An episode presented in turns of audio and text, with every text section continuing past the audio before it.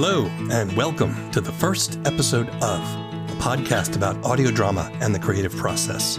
I'm W. Keith Timms, writer and podcaster, creator of The Book of Constellations. In this show, I listen to the first episode of an audio drama, then have a discussion with the creators about the show, their methods, their struggles, and successes. Today, we're discussing the first episode of Ray Can't Sleep. My name is Ray, Ray, and I can't sleep.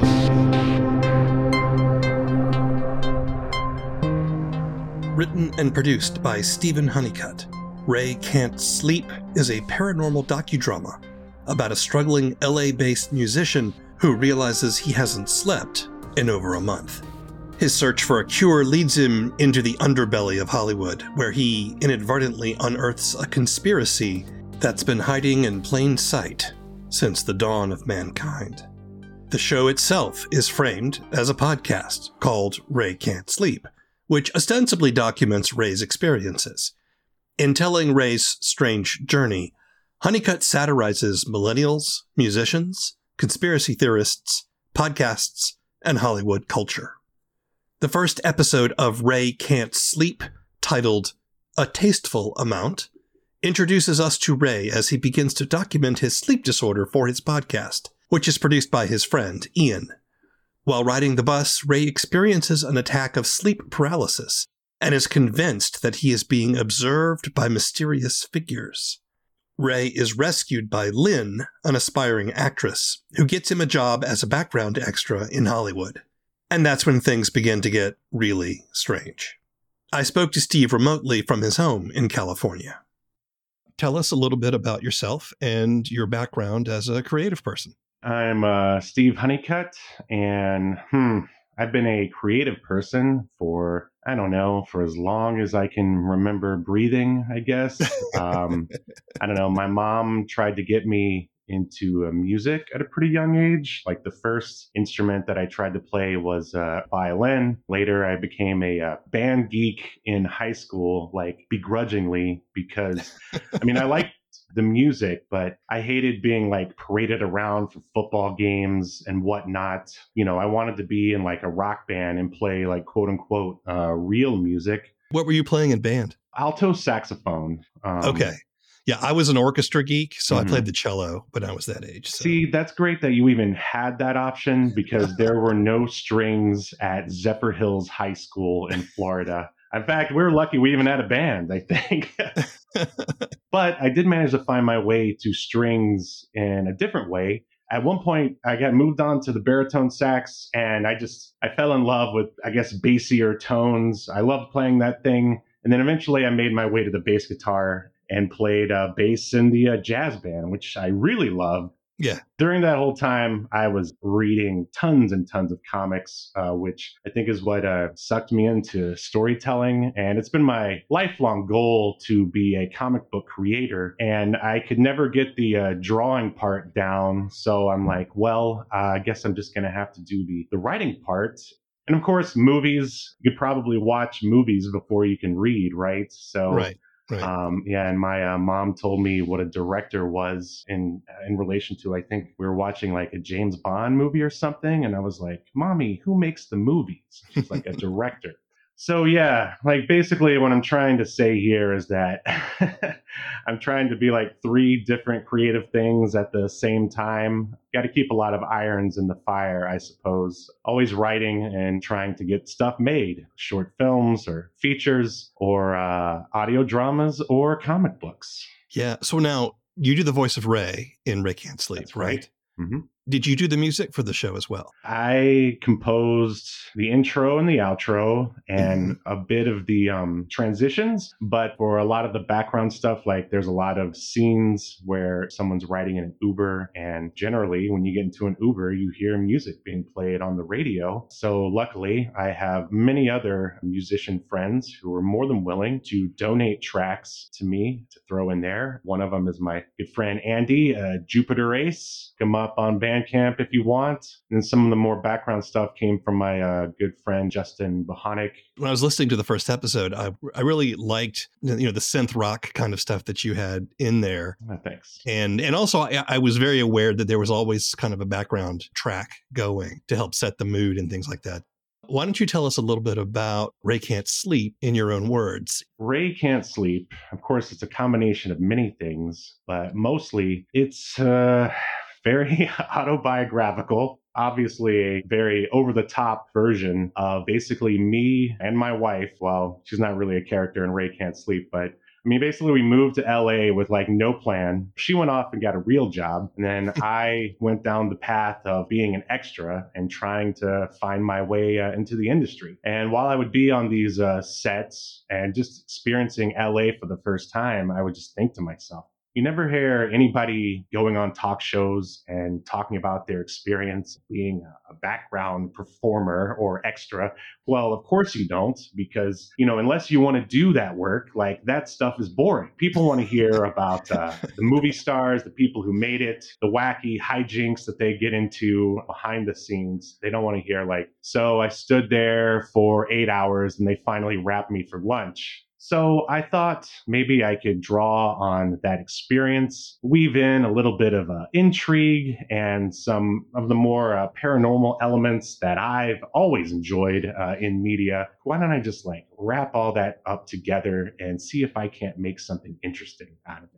And that's how Ray Can't Sleep came to be. So, uh, eh, can we see you in anything in the background? Oh yeah, uh, I was featured most prominently in. Um, do you remember the show Angie Tribeca? I, re- I never saw it, but I know the name. Yeah, no one did, but I, I actually loved it because, like, through the year and a half to two years that I did background work, I just got put on so many shows that I just loathed. But of course, you know, I was there for a paycheck and for experience and stuff. And I think when I was on Angie Tribeca, I didn't really realize what it was until it finally aired. And I was like, hey, I was on that. And in case anyone is interested, Angie Tribeca is basically like the Naked Gun or Police Squad with a female lead parody of cop shows, basically. And uh, there was one where I was like next to the lead or the male lead, who's a really tall guy. So they stuck an almost tall guy, which is me next to him, so he didn't look like a you know huge freak like he is in real life uh, but actually, he was a really nice guy. Um, so yeah, there's that. Also, the um, first two to three episodes of The Good Place. You remember that oh, show? I love that yeah, show. Yeah, That is one of my yeah, favorite so shows good, of all time. Right? Yeah. Again, like you know, you never know if any of this stuff is going to air or not. And then um, finally, it did, and I was like, "Yeah, let me check this show out." And I'm like, "Hey, there I am, and there I am again, and there I am again." And at least the show was good, so that helped with watching it you started doing this almost a year ago or over a year ago. Is that right? Yep.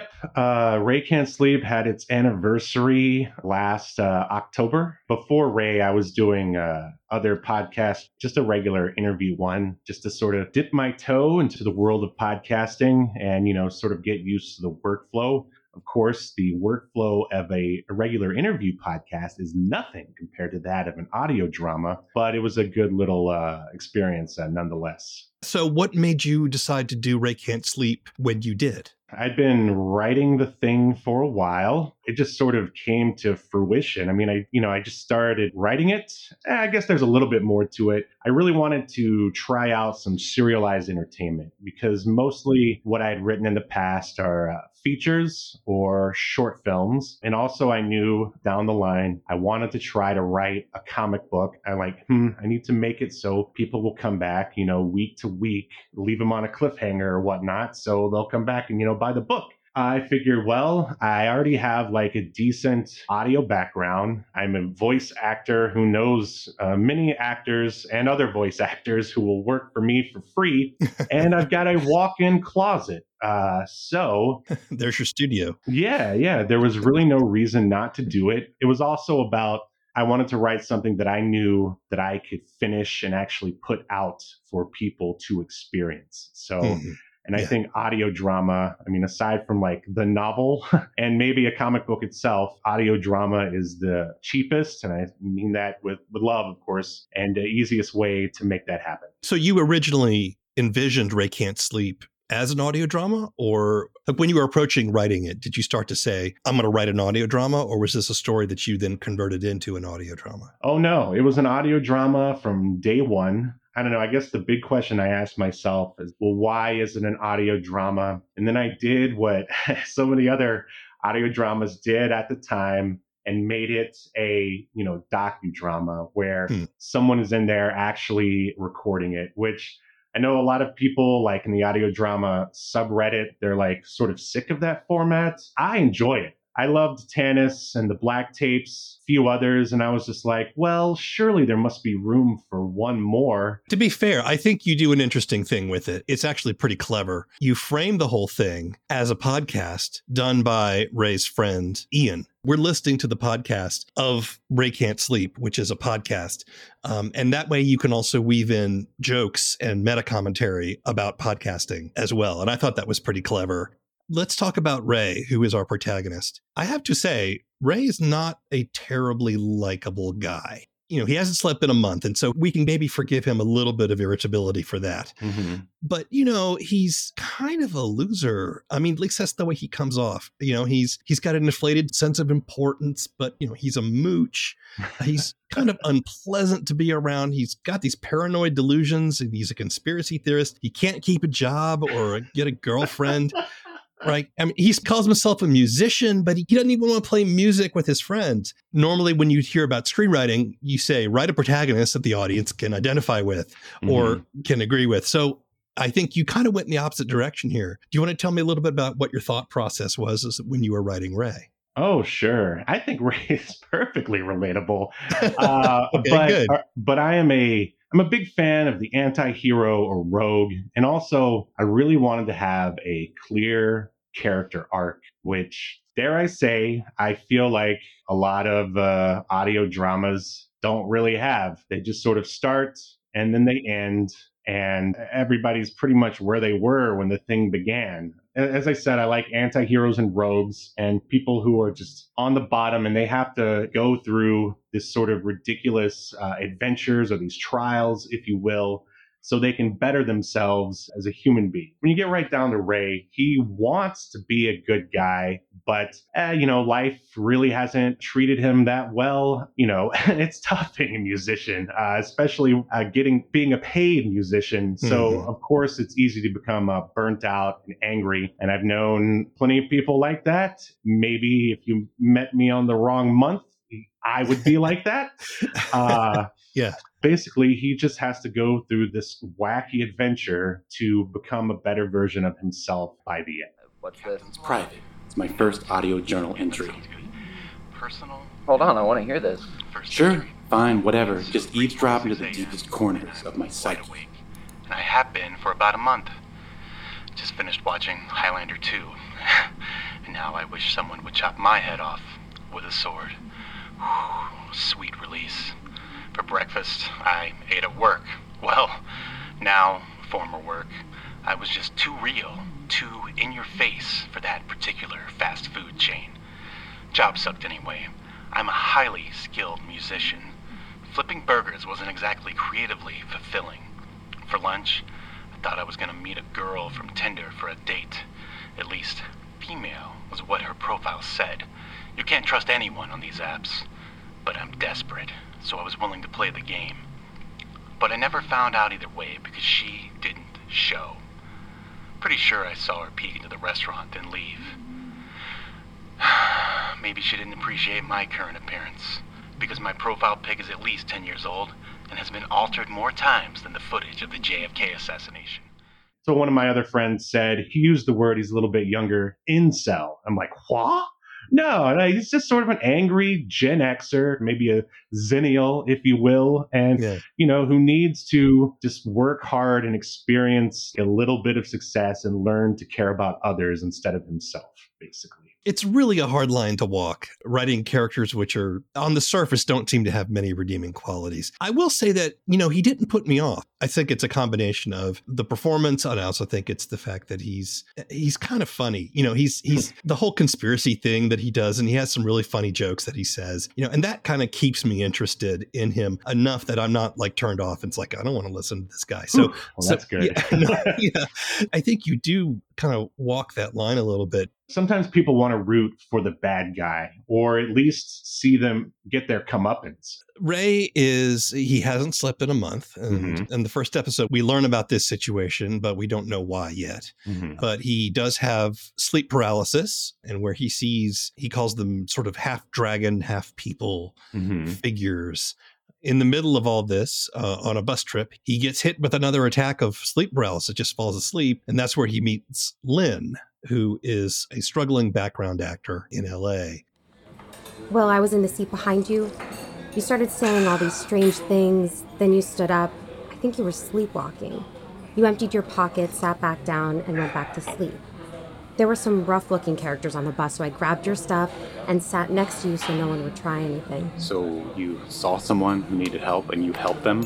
That is the most un LA thing I've ever heard. I've only been in LA a short while. I'm from where if someone needs help, you help them. And if you want proof, just check that recorder thing. It's been on the entire time. Oh, believe me, I will. And one more question. What now? Do you think they have a phone charger around here? It's right by the register. Great, great, great state. Right there. This interrogation is far from over. Oh, please hurry back. This is turning out to be a great decision on my part and she then gets him into background acting. Now, we don't get a taste of that world in the first episode. It happens in the next one. But this is where you wanted to bring in some satire of Hollywood. Is that correct? Oh, yeah. yeah. So tell me, why do you want to satirize Hollywood? Well, I mean, doesn't it deserve to be satirized? I mean, I think there is a severe lack of satire in general because everyone's afraid of offending someone. Parodies are those are some of my favorite movies, like Naked. Gun, Airplane. One of the more recent uh, examples of satire. it was a really divisive film. Is under the Silver Lake with Andrew Garfield. Have you seen that one? I haven't actually. No. Oh man, it's so good. Like it actually came out after I started writing Ray Can't Sleep, and I'm like, oh my god, like this is what I like. This guy did what I wanted to do or am doing. But no, of course it deserves to be satirized. The weird thing, and I guess maybe scary thing, is that I started, you know, writing Ray Can't Sleep, or at least thinking about it before all the Me Too stuff happened. Mm-hmm. So a lot of the more kind of over the top things that happen in Ray Can't Sleep was kind of uh, mirrored in uh, in real life. Um, oh, wow. Yeah. Unfortunately. But I mean, I think every media outlet or industry should be satirized and uh, held accountable. And hopefully it's not real. You know, if it's not, they can just laugh at it and go, ha ha ha ha. ha. That's an example of a bad um, movie studio and not like us. I mean, when you get so big, you deserve to be made fun of. There were just so many times where I would stand on a set and like listen to the actors spout out this rather uh, mundane dialogue. And yeah, I, this might sound egotistical, but I was like, man, like I can do better than this. like, how are like how are these guys getting paid and I'm not? Like, uh, and and then I, think, and, I think we've all all of us who are writers have been looking at scripts that get produced and we're like really really sure yeah. Sure sure. And uh, and then from there you know it just it extends you know i guess the the conspiracy brain works. And, you know maybe i believe this or maybe i don't but then it's like oh well they must have an end with so and so and it's true. Like there are plenty of people who have ends or know the right person. And like that's the weird thing is you know when you get out here especially for acting or even voice acting, if you don't know anyone, the only sort of pathway in is to pay someone to be your mentor, to take all these quote unquote classes. And even oh, then, there's yeah. still no guarantee that you're going to get work because then they can just say, well, I'm sorry, you just weren't good enough. Or, you know, you did great, but they were just going with so and so. It's how it's always been. So you said Ray Can't Sleep is somewhat autobiographical. Mm-hmm. Are you Ray? Are you Lynn? Are you both? I'm a lot of Ray, but when I was on set, I was more of a Lynn because I just tried to be as professional as possible. And like that's once you get later on in the episodes, there's sort of like a common joke or theme where it says, "Oh, they'll uh, you know go down the central casting. They'll take anyone," and it's true. You find yourself on set with people who are mm, eh, possibly insane and or are are not there to you know work hard and make their way or to learn or whatever like i just remember there was there was one time this guy kept talking even after they would call uh, action, he'd still keep talking. And like in between, we were in this big ballroom scene, and there was like food in front, and he was just, "Oh man, I'm just here for the food." I'm just like, "Oh, come on!" You're like, you're ruining it for all of us. Ray Can't Sleep is 10 episodes. Is that correct? Yes, sir. It's sort of one complete story. Looking back on your first episode, what were you trying to accomplish with that? And how do you think you did? I wanted to hook you in so you would want to take the ride and uh, check out the other episodes. And I don't know, sometimes when I look at my analytics uh, and see that that first episode is like the most downloaded and then the other ones are kind of dwarfed by it, I, I wonder if I succeeded with that. Luckily, I was able to bring the pilot into my writers group. You know, we were able to workshop it and streamline it. And so I really wanted to give the listener a big enough spoonful of mystery without tipping my hat too much. Through episode through episode, it just gets crazier and crazier, basically. Yeah. And uh, I wanted to make it look like it's a, you know, you're very serious, you know, like a Tanis or a black tapes, you know. but then, you know, after a while, you're like, oh, there's there's jokes here, but I still want to know what happens. I think I pulled it off. Like when I when I do get feedback, it's positive. Like I don't know, I don't know how it is for other um, audio dramas. I never get a whole lot of reaction or feedback just from random people on the internet for any of the stuff that I put Yeah. up. But uh, there have been a few, and it's been positive. So I'm just going to go with that and assume that everybody loves it. That's smart. I actually come from a theater background. You know, I have my own podcast, The Book of Constellations, and I'm in the same boat. I get some nice comments, I get some nice reviews occasionally, but by and large, beyond those few comments, I, I'm in the dark. And that's the big difference between audio drama and theater. You know, with theater, at least you get the immediate response of the crowd. But with audio drama, you're kind of wondering, hmm, did I?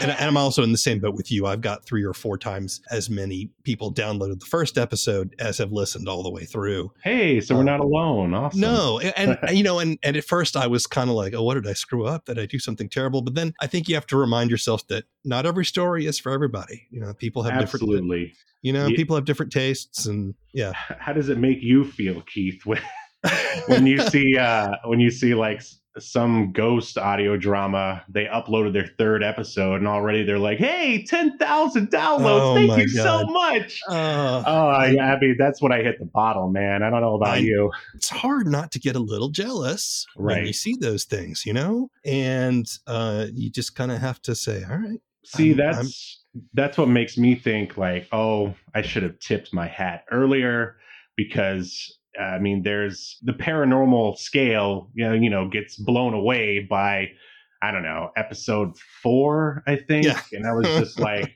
oh man like if i would have put those guys on the cover then like everybody would have downloaded. Um, but i mean but that's like a personal preference for me is like it's so hard to be surprised these days hmm, like no matter what it is from like comics to movies to even professional wrestling like it all gets leaked onto the internet and then when it happens you're like ah i already knew that. So like that was another thing that was sort of in the back of my mind. It's like i'm going to really reward people who stick around by just having it go and say it. I mean hopefully it's a reward. I mean i guess it's up to the listener.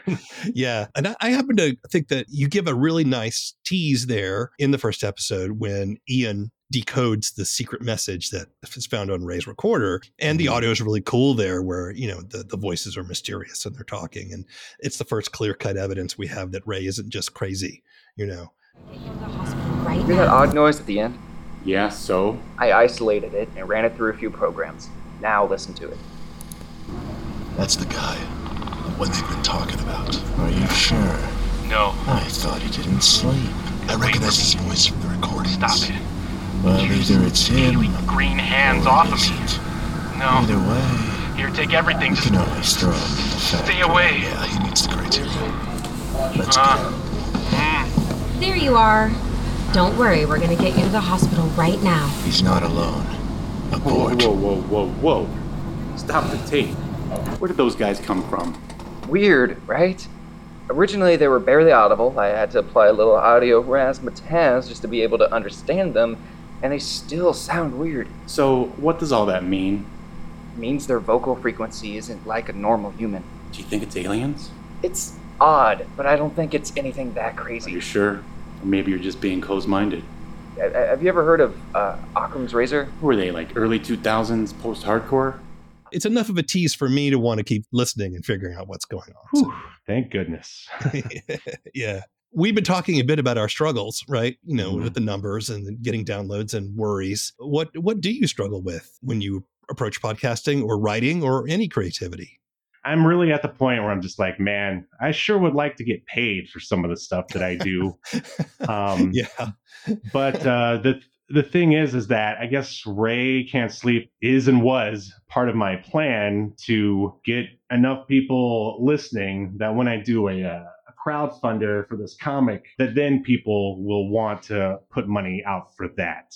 Right. And I don't want to make it sound like that I'm money motivated because I was in like countless horrible bands where I never made a dime. right. Motivation somewhat is a problem, but then it's not a problem anymore because I know that I'm on a plan here. I need to finish all this stuff so I can then see that nobody cared and will give up. But the thing is, is that people are caring. So I guess I'm moving in the right direction. And the weird thing is that like Ray Can't Sleep and the uh, the script that my comic is based off of was all stuff that I wrote well before my uh, my son was born. So I guess once I'm done milking them, the scary thing will be starting over and writing something completely new. That's the Mm. hard thing. How do you measure success? It feels like I'm being successful now. As long as I'm meeting my goals and I still have a roof over my family's head, then at the moment I am successful. Do you have any advice for people who want to create audio drama? if you want to go the the Steve Honeycutt method, uh, oh, okay. Here's what you should do first.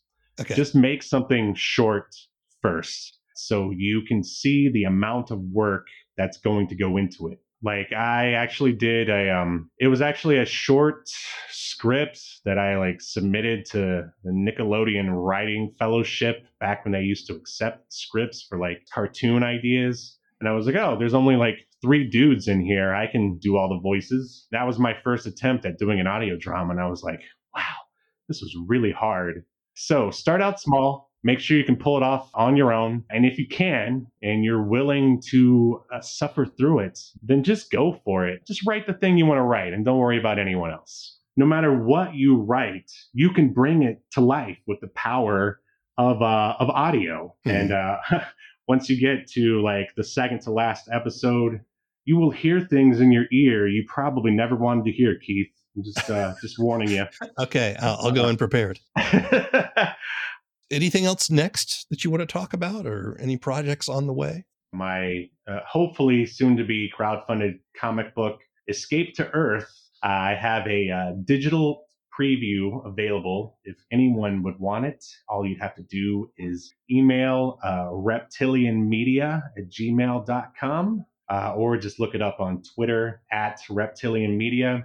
And uh, of course, uh, every week, uh, my friend and I, we take a look at obscure and nearly forgotten media.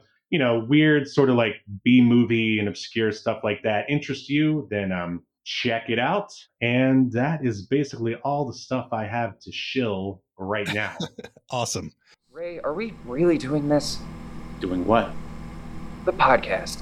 If we are, we have to document everything in case we have to go to the police. You're right. It's not about getting free healthcare anymore.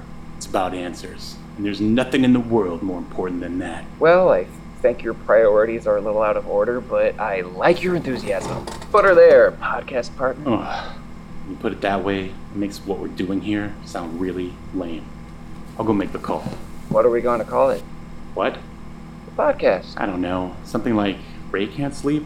But, uh, nah, not as lame. Just try to use a tasteful amount of sense in the sound design. Leave it to me.